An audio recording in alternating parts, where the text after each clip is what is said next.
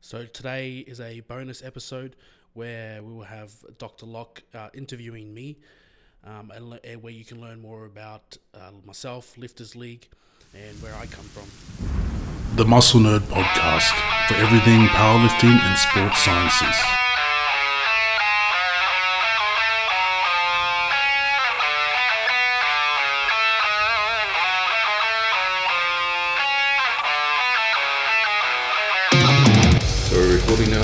Yep. All right. So welcome to the Muscle Nerd Podcast.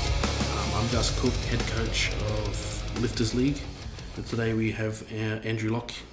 who is going to be doing all the interviews today. So I'm Andrew Lock of Functional Strength Rehabilitation, and today I'm going to be interviewing Gus instead of Gus interviewing other people. So today the plan is a bit of a discussion about what Lifters League is and who Gus is. So with a great start, Gus, tell us what is Lifters League? So Lifters League is a strength and conditioning club. We focus on the core lifts, squat, bench, and deadlifts to bring clients and athletes to uh, to their goals, which may relate to strength training, nutrition, uh, body composition, uh, health, anything. Um, And it's all based around realistically strength. yes, That's where your core values really lie, huh? So Lifters League's been around for how, how long now? uh, we've been around. We established in 2016, so we just got over the two year mark All right. now. Now, realistically, what does separate Lifters League from other gyms? What is Lifters League? What's the core values? I mean, how did it become that you needed to do something different? So I wanted to go back to what when I first started. I wanted to go back to what how sports clubs used to be, and so I thought as powerlifting grew, you know, became very commercialized. So I wanted to go back to something that represented a sports club. We wanted to develop a real sports club for powerlifting, which was based around uh, teamwork, camaraderie, family, and uh, where we look up to the coaches that run that run the facility. Um, so we keep everything. We bring the professionals together to help all our athletes grow and compete together and travel together. And yeah, So realistically, it's interesting. It's thought is here it is, 2018. You began that in 2016. And when did you begin actually in the sport of powerlifting? I started the sport in powerlifting in 2012. I didn't have. I had been lifting powerlifts for since 2008, 2009, um, but I decided to take up it competitively in 2012. Got very serious in 2013. So the thought is you've you were training at a few gyms and you just thought that there was something that needed to be done that you felt there was a bit of a vacuum with. Is that it? Well, at the time when I first took it, when I you mean when I first took up powerlifting, Mm, maybe even yeah when you first took up powerlifting and you were training obviously in different places and for some reason and need you felt it was time to branch out. Well, yeah. So uh, I had been doing a lot of at the time. I had been doing a lot of research about uh, lifting. So I always, when I first started lifting, I got had a mentor who t- who who did powerlifting, and so ever since I, even though I took up bodybuilding first, um, I would had always fun, made my trainings around the fundamental three lifts of squat, bench, and deadlift, and so I was always fascinated and um, enjoyed getting those lifts as strong as I can. Um, the where I had the problem is is was, was training out of commercial gyms. I was a personal trainer at the time as well, um, and it's not back when I was lifting. It wasn't a uh, commonplace of people lifting such heavy weights or powerlifting, and so yeah, there's quite a few times where I've actually got banned from a lot of commercial gyms because I would be dropping too much weight. So it's a bit easier when you own, own your own place. You don't have to worry about banning yourself, huh? Yeah, can smash as much weight as we want. So it's great. It is two years down the track, and it's a, established as a strength center mm-hmm. with great competitors having really superb success. And we'll talk about that a little bit further as we talk about you and, and the journey of Lifters League. We should also say, you know, here we are looking at 2018 leading to the future. Where does Lifters League head from now? Where's it going to? What's the development that people can look to, forward to from Lifters League? So you know, we want to have a have a competitive team, and our team's getting more and more competitive. Um, we already had a few lifters go to Pro Raw, and one of our girls won. Um, close to some of the uh, strongest lifters in, in the country, and we're hoping to get the rest of our team just as competitive. Uh, we recently did state championships with them and had a few had a few wins there, a few uh, one in second place. Um, a few prospects that are of lifters that are potentially going to do really really well at nationals. Um, so we're hoping to just get you know a very highly recognised competitive team. You're really looking to attract people who are seeing that you've got a successful team with a very important coaching background Mm-hmm. and a really successful coaching program, which we'll talk about as well, because obviously that's something that you've done that's quite unique is your success with the programming for your competitors at the moment. Mm-hmm. And heading into the future, obviously there's going to be a, an online presence for, pe- presence for people who can't actually be here physically. What's that going to be?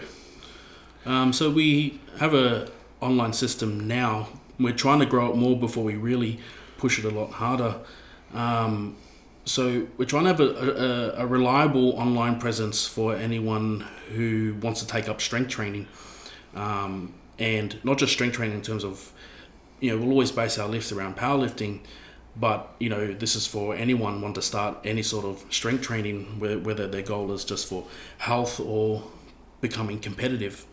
Um, You also, you also obviously I've seen some bodybuilding people involved who have looking at body composition changes. I've seen quite a few female competitors talking with the coaches here. yeah, we have a um, we've had some remarkable results with uh, bodybuilding where we've had we've actually had um, quite a few placings with with with, uh, my, with our main focus of training being powerlifting and and more heavy lifting, less you know less cardio, less less starving themselves, and more training quality. You know, so we emphasize, especially when it comes to nutrition, emphasize on getting more out of your training rather than just trying to eat less food. You've had some really interesting success with this with a lot of competitors I've seen, and it's not just a um, generic program. It looks like something you've actually developed that's very singular and stands different from what I've seen other coaches do. So how did you develop that, and what is it? Well, so I've been working on a very comprehensive system of programming for the last five years now, and it com- it had combined. I've probably written about five six hundred templates, and I've managed to actually narrow it down to about a, about 150 to 200. But we have a systematic approach on how we classify lifters, their skill, um, and break the programs down into into blocks. Basically, the blocks represent uh, different outcomes we want to achieve, whether it's hypertrophy, strength, speed, technique, power. They all um, have, and then each of them spur out into various various loads, intensities, and frequencies that we've all trialed. Every program I have trialed on a person, and they haven't been written in, unless a person has tried it, and they're not go, they don't go public to any of our other coaches until I have at least one person who had gone through it, where I can monitor and then modify the program. And um, once we have all these templates, we also personalize every single one based off assessment protocols that we have uh, for each person. So that's interesting. It's a very personalised approach, no cookie cutter. You're really taking a lot of information in and tailoring each of the programs to individuals specifically with a lot of variables, it sounds like. And we try to have some sort of macro approach to it all as well. So we have a system where we all sit down together, develop a meso plan, so a larger scale planning. Then each coach would use that plan to also develop the detail from each template, and then use the templates to create um, individualized an individualized plan based off what we are assessing and what outcome we would like to achieve. So you guys, as the Brains Trust, take a lot of the burden from the individual themselves who come to you. You sit down and obviously you're saying that as a team, you determine a lot, a lot of the, the work that has to be done for the client. And the client can um, obviously not have to work as hard mentally and leave it all to you guys. Yes, so if they if they pretty much just listen to us, there's not there's not much thinking they have to do. They just follow the program, eat the food they're supposed to eat, and record. that's a pretty nice outcome. Now that's especially the body composition changes and the strength challenges as well. What do you find the difference for the powerlifting? As I say, most it, lifters league is based around the three core lifts. Mm-hmm. So we very closely monitor body composition because there's a very strong correlation to how you perhaps recovering from training. In terms of strength, we want to know that you are consistently increasing muscle over time. If you aren't, you're un, you're unlikely to be building any strength. So it's a good point to measure in terms of that we are going to get stronger. If we're going through a prep and you're building muscle, you're probably going to end up stronger. Um, and um, oh, mind blank. Yeah, so you'll, you'll probably end up going to be stronger. And in terms of if you are starting to go backwards, then we know that that's possibly to do with you know, uh, lack of recovery, not enough eating. Um, so it's something to constantly monitor. How often? How often do people check in with you? Depending on the depending on what season they're in, if they come into competition, especially for someone like Pro Raw, it was weekly. Um, but not just weekly, as we sit down to do uh, not just the body composition testing, but then we also review their programming to see if there are any hiccups along the way and what do we need to modify to get there. And this is more so with more the elite guys, as there are a lot more things that can possibly not not go wrong. Just there's other there's just a lot extra variables to account for, especially when we're working in a realm where people where not many people have worked in before in terms of how strong some of our girls are. Like it's very different to see one of our girls working off a you know 150 kilo max. It's something that isn't normal, so it's something that we have to monitor quite closely. So you've got male programs, female programs, orient stages. You've got mm. novice lifter programs. You've got intermediate work. You've got elite work. Mm-hmm. There's a heck of a lot of late night reading there for you guys. Yeah. Well, every time, every time, every time I've done some research, I always try and, and whether it fits with me or not, we try and make some changes constantly to our programs and plans all the time. Well, these things all start as really a bit of a personal journey, don't they? Yes. So, where did your personal journey start? I mean, what did it start? You came out of school. Did you want to lift weights then? What was the plan? no. So after school, uh, after school, I thought I was going to be an aeronautical engineer. I had aspirations to be an astronaut. Um, mm, me too at one point. That's interesting. Um, even looked up how you know what it took to become an astronaut. Following seeing when job offers were available at NASA, even though now that I think back, it was probably going to be nearly impossible to do. Um, so you came out thinking you might have a crack at that, being an astronaut or did aeronautical engineering, and what happened? And then for some stupid reason, I decided to join the infantry.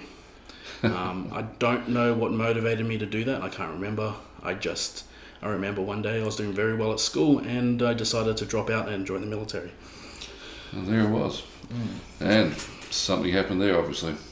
So, yeah, I was. So, in infantry is obviously we, yeah, we work in combat, and I was in preparation for MTF 1, which is a mentoring task force 1 to get deployed to Afghanistan. And so I did a lot of their forced prep training coming into uh, coming into that our deployment. And over that time, I experienced, I started experiencing quite a few injuries, um, which at the time we have to hide because if we get medical medical downgrade, we can't get deployed. Yeah. So we kind of live with injuries and get worse and worse and worse, and we just try to hide it and eventually break. And so I end up getting stress fractures. Um, and was unable was unable to continue the training got pulled off the trip, and um, that's where I decided to take up weight training. Had nothing to do, and so. What did you do? Eat and train. So well, first off, I ate a lot first before I decided to pick up the training. Put on a lot of weight, still trying to eat like a grunt and not doing the work, and so because we put on some weight, we thought, okay, well, we realized we're probably getting a bit fat. Let's uh, let's start doing some training. and how did you learn to train? Well, I mean, what were the sources of information at that point? Well, we were kind of a little bit lucky, and another thing back, we were very lucky that the person that we were that we looked up to, he was with us because we were posted to um, posted to the guard room, basically just a um, a job to, to you know, just a really shitty job but we had a uh, guy there that was uh, did powerlifting. Well, he used to do powerlifting, and so we looked up to him because he was you know quite big, and he wrote us our first programs, and at the same time we thought we could you know we followed his lifting programs. He taught us how to squat, bench, and deadlift, and um, but we were also very much into bodybuilding. So at the time it was at the time we looked up to Ronnie Coleman, who was you know up at, at the time about six or seven time Mr. Olympia, going to going on to his eighth, and so he had a he came out with a program. So we thought we could do both. Um, silly enough, we realized we didn't realize for a long time, but we ended up basically overtraining uh, for a very long time. It's a fantastic experience just to go through something yourself. Mm. You know, that's one. That's your, there's your first experience of a mistake that you make. Yes. Besides the overtraining that obviously set up the stress fractures. I mean, Yeah. all those experiences make you a better coach today. hmm Exactly.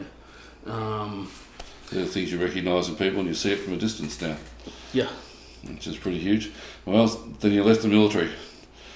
So yeah, we um, we kept training. We got better. We got you know we got obsessed with bodybuilding, and we always powerlift. We always squat, bench, and deadlift. We always focus on them getting stronger and stronger. Um, um, I got sick. I got sick and tired of. Well, at the first time, I didn't have the ambition to become a coach. I was just enjoying training for myself. Um, I we got sick of the military and decided to and just decided to leave. Uh, actually, no, before I decided to leave, I wanted to try and get deployed, so I tried to join the SAS.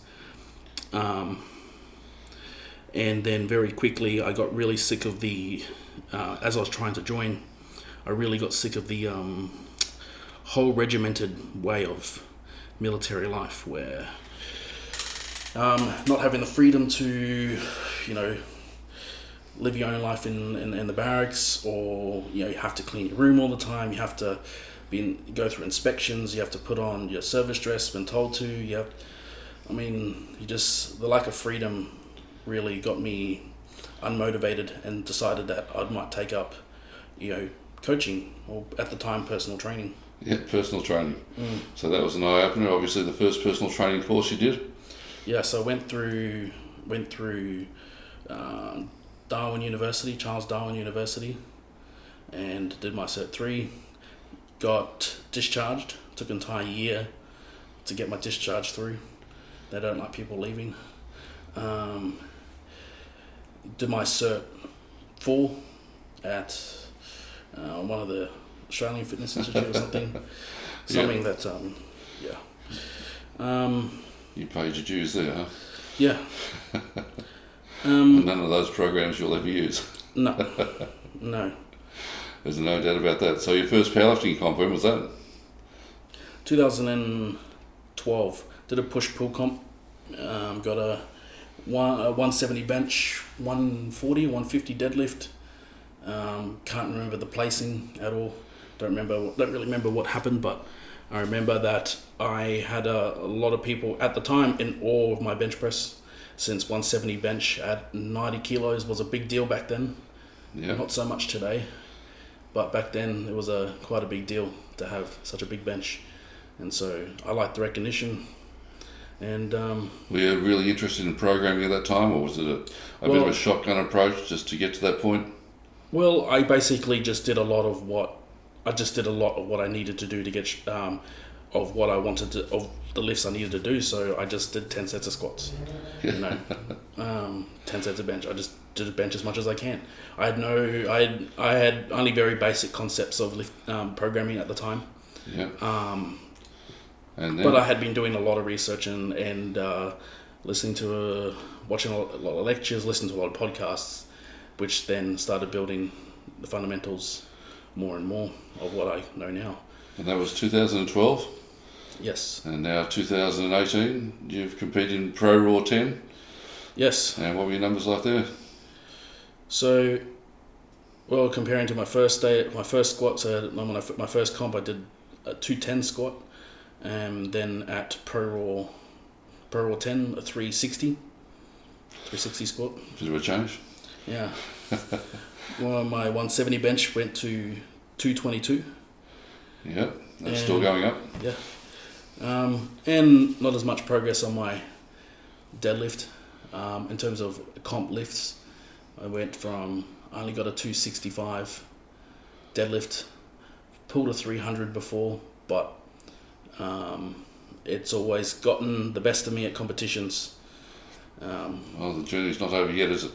no, That's a fair bit of difference. And so your your personal programming for getting close to Pro Raw 10 was very different to, well, 2012. Yes, very different now. Um, there's a lot of aspects in terms of how much, if we go back to teamwork, how much I'm, I've never been great at following my own programs that I write for myself. So I actually end up just doing what I write for the team. Well, it seems to work pretty well. Teams had some great success this year. Yeah. I mean, we just look at the spectacular success that um, you know, with Sarah this year Mm. and the programming. I'm, I'm in awe of watching you know the team when they train here. The volumes that they seem to handle so well. Yeah. Yeah, it's astounding. You know, I don't see many gyms anywhere where people seem to handle the loads that you prescribe so well and so happily.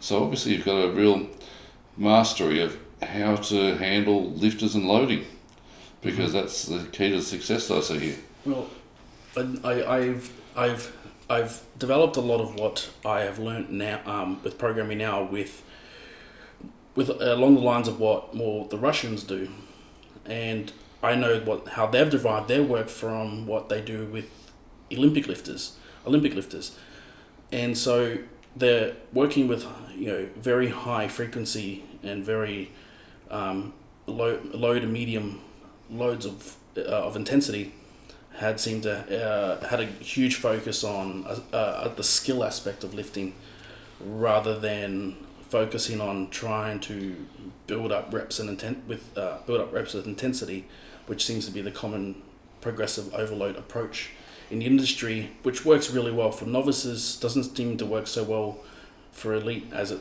seems to produce more injuries more overuse injuries um, um, sustainability through a prep longevity for prep. Mm, so there it really is. That's why I'm seeing them handle these significant loads, but high high volumes Mm-hmm. and frequent training. Very frequent, yes. Yeah. That's the development of skill that you see. So there's a lot of really amazing well programming from that last year gone for gone gone by, and now we've got the next one to look forward to. So you did really well at the states again with the team once again. A lot of uh, lifters league really seems based around a team approach. Well, yeah, I always, I think, I think it's just the, the military side of me where I believe some of the hardest things that uh, can be done better as a team than as an individual.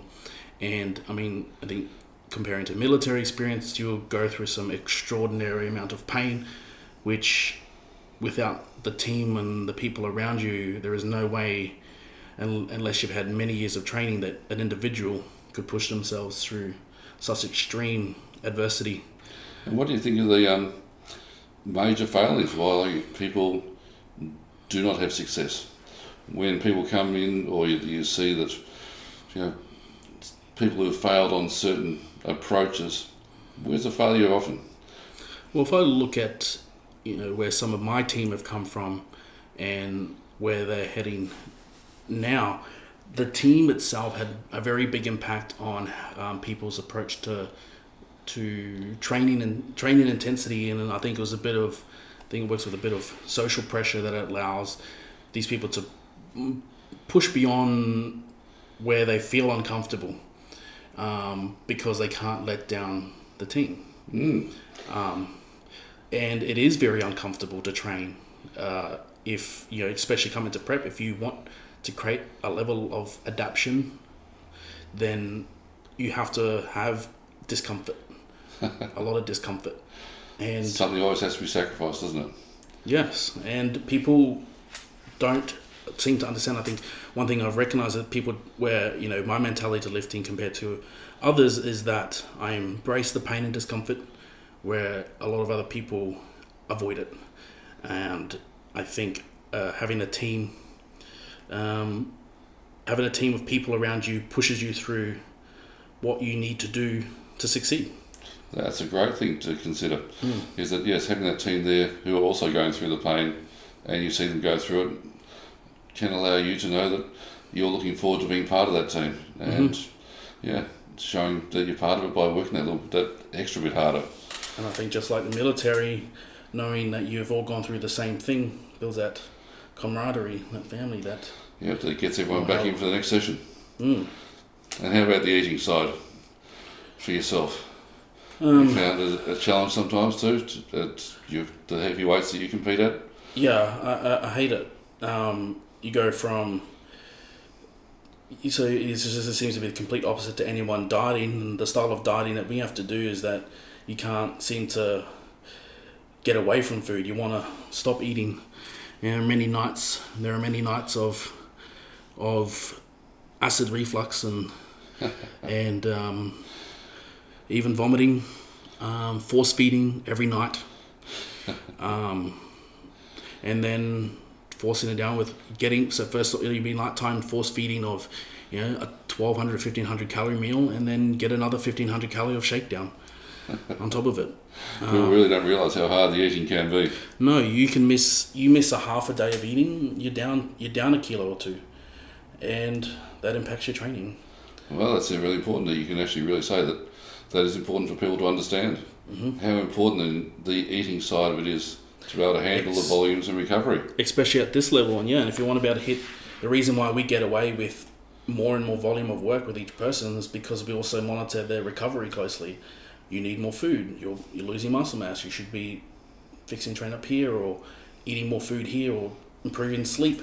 Things that we can do to constantly improve recovery allows us to get away with the load as well. Superb. So all those variables are really not negotiated on when you're getting ready for prep. It's No, if you need to eat, if you need to eat that other meal at, until one a.m. in the morning, you're up until you get it down, or you blend it and scull it. and people have got to understand that. Yeah, the training's great, the program is good.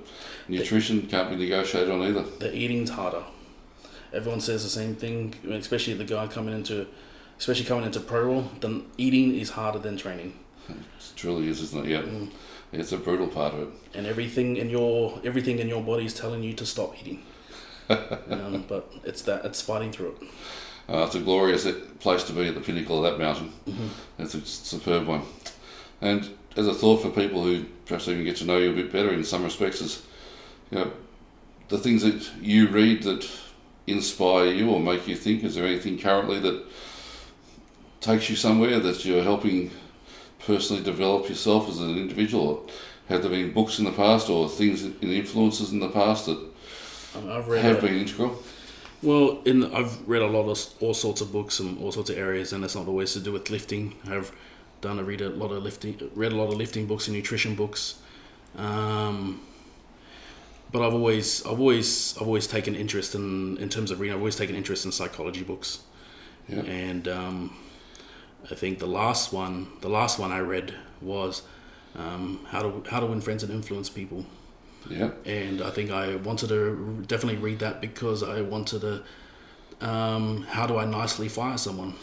So, um, That's, very, that's a question a lot of people do ask too. mm, Yeah. No nice way to do it, but did the best I can. Yeah, so if you were going to recommend a, a book for somebody to start to learn to think in an, a good manner, what would you think? Would that be the, the book you'd aim for first up for somebody? No, actually, the number one book I recommend, and I don't think it's anything to do with lifting or psychology. Um, actually, probably a bit of psychology. It was actually um, Rich Dad Poor Dad. Yeah, great. Why was that one? to get people into the mind frame of understanding business and money. Um, running a business and working as an employee are very two completely different things. Where I think I had a discussion today with a client about um, the morality of money, or people people associate money with morality. Where I'm trying to make a you know honest living, people will see you as a crook trying to take people's money. It's like, well, I don't really pocket that money myself, but you know, it's people associate me taking people's money as morality. But that's just when it gets a bit ugly. That's not a commonplace, obviously. But um, when people ask me about business, and I always say, well, that's not going to work unless you're in the mind frame and you have some balls. Um, I always recommend that book.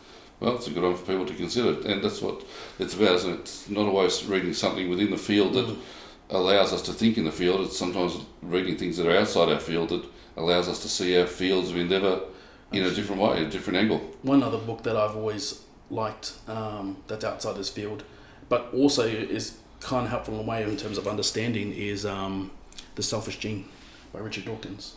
Mm, yeah, great. I don't know if you've I got it. a first edition copy of that. There you go. Oh, Yeah, yeah. Um, that was Yeah. the first book he wrote, I think. yeah, I really, lo- I really love this book, and it's really good to in terms of understanding. I know it seems to have like a fundamental understanding of everything, and when it comes to, don't know, human behavior or life itself. Great. So there's a thought. Selfish Gene by Richard Dawkins Mm. and Rich Dad Poor Dad. There's a couple of great things for people to start. As you can see, it's not just about the programming. No. It's a lot of other things that help us understand how we program, why we program, and the way we see how to even do things. I think a big part of big part of a big part of this in terms of becoming a good coach was also understanding, and it's just been a, been a massive interest of mine, is um, evolutionary biology. Yeah. It's one things I got into. Why one reason I got into a lot of Richard Dawkins stuff.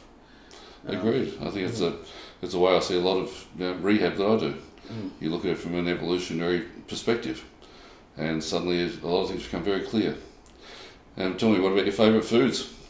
When you're not when you're not having to get in towards a comp and you're actually clear, and what do you really get to enjoy? What's the best thing? Uh, I'm pretty, I'm pretty basic. I, I I love my steak and steak, rice, and my pasta Yeah, every day. yeah, I'm pretty happy with that. I'm pretty happy with that. I'm actually happier doing that because that's kind of my food that I have when I'm not force feeding. Well, it's still the force feeding food, but yeah, um, I hate force feeding, and I like I like to just enjoy the amount of steak I like, not you know five steaks, just the one steak. Yeah, that's always pretty of, good. just a nice cup of rice or awesome potato. um, I'm going to have to show you how to do those tequila oyster shooters sometime a little bit better than the ones you did. I'll get you the recipe Oh, sometime. I did one. Yeah, Yeah, that one didn't work too well. like, just tastes like tequila than an oyster. I'll help you on that one. Don't worry. Now, here's a thought. Imagine straight out of the blue if you had to invite three people around for a, a dinner party at Gus's, living or dead, who would they be? Who would you have around there? living, living or dead. Yeah, there you go. But the dead ones can talk, you know. Theoretical. Uh, Carl Sagan. Yeah, a great one. Um, Jesus. Um, I'm not Jesus. I don't want to speak to, I don't want to speak to him. Could be interesting, Um, especially if you bring Dawkins. oh yeah, there was, I mean, there's so, so many interesting, so many interesting people. Be even people back, you know, looking at hundreds of years ago. When we look at people like Sure. even like Isaac Newton. Yeah, wouldn't that be great around the table? Yeah, Carl Sagan, Isaac Newton. That'd be interesting just something to from the start. past, something from the future. Yeah. Um, One more good, good setting at the table, huh? Who would inspire that, that thought? Vasily Alexiev, the Russian weightlifter? Ed Coan? actually, I probably would really like to um, um, speak to Sheiko. There you go. Mm. Well, perfect. I'm sure you'd have lots to chat with the crew. So Isaac Newton, Carl Sagan, and Sheiko. I reckon it's a great lineup. Yeah, Let's just hope we've got a lot of steak on the table. yeah. Well, Gus, I think that's about our Lifters League podcast for the day. Yep. What do you reckon? Yeah, Done it well? Done well. All right. Look forward to the next podcast on Muscle Nerd.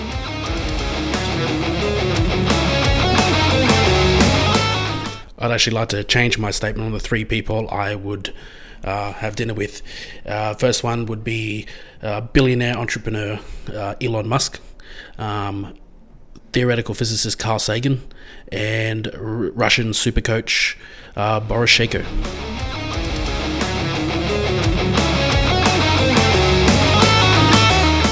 You want more content, find our blog at www.liftersleague.com.au and read from our contributing authors.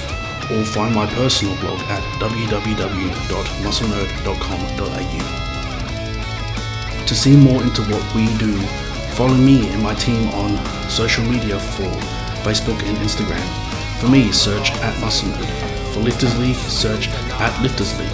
For Pip, search at Pip Brown. For Leone, search at Switchblade21.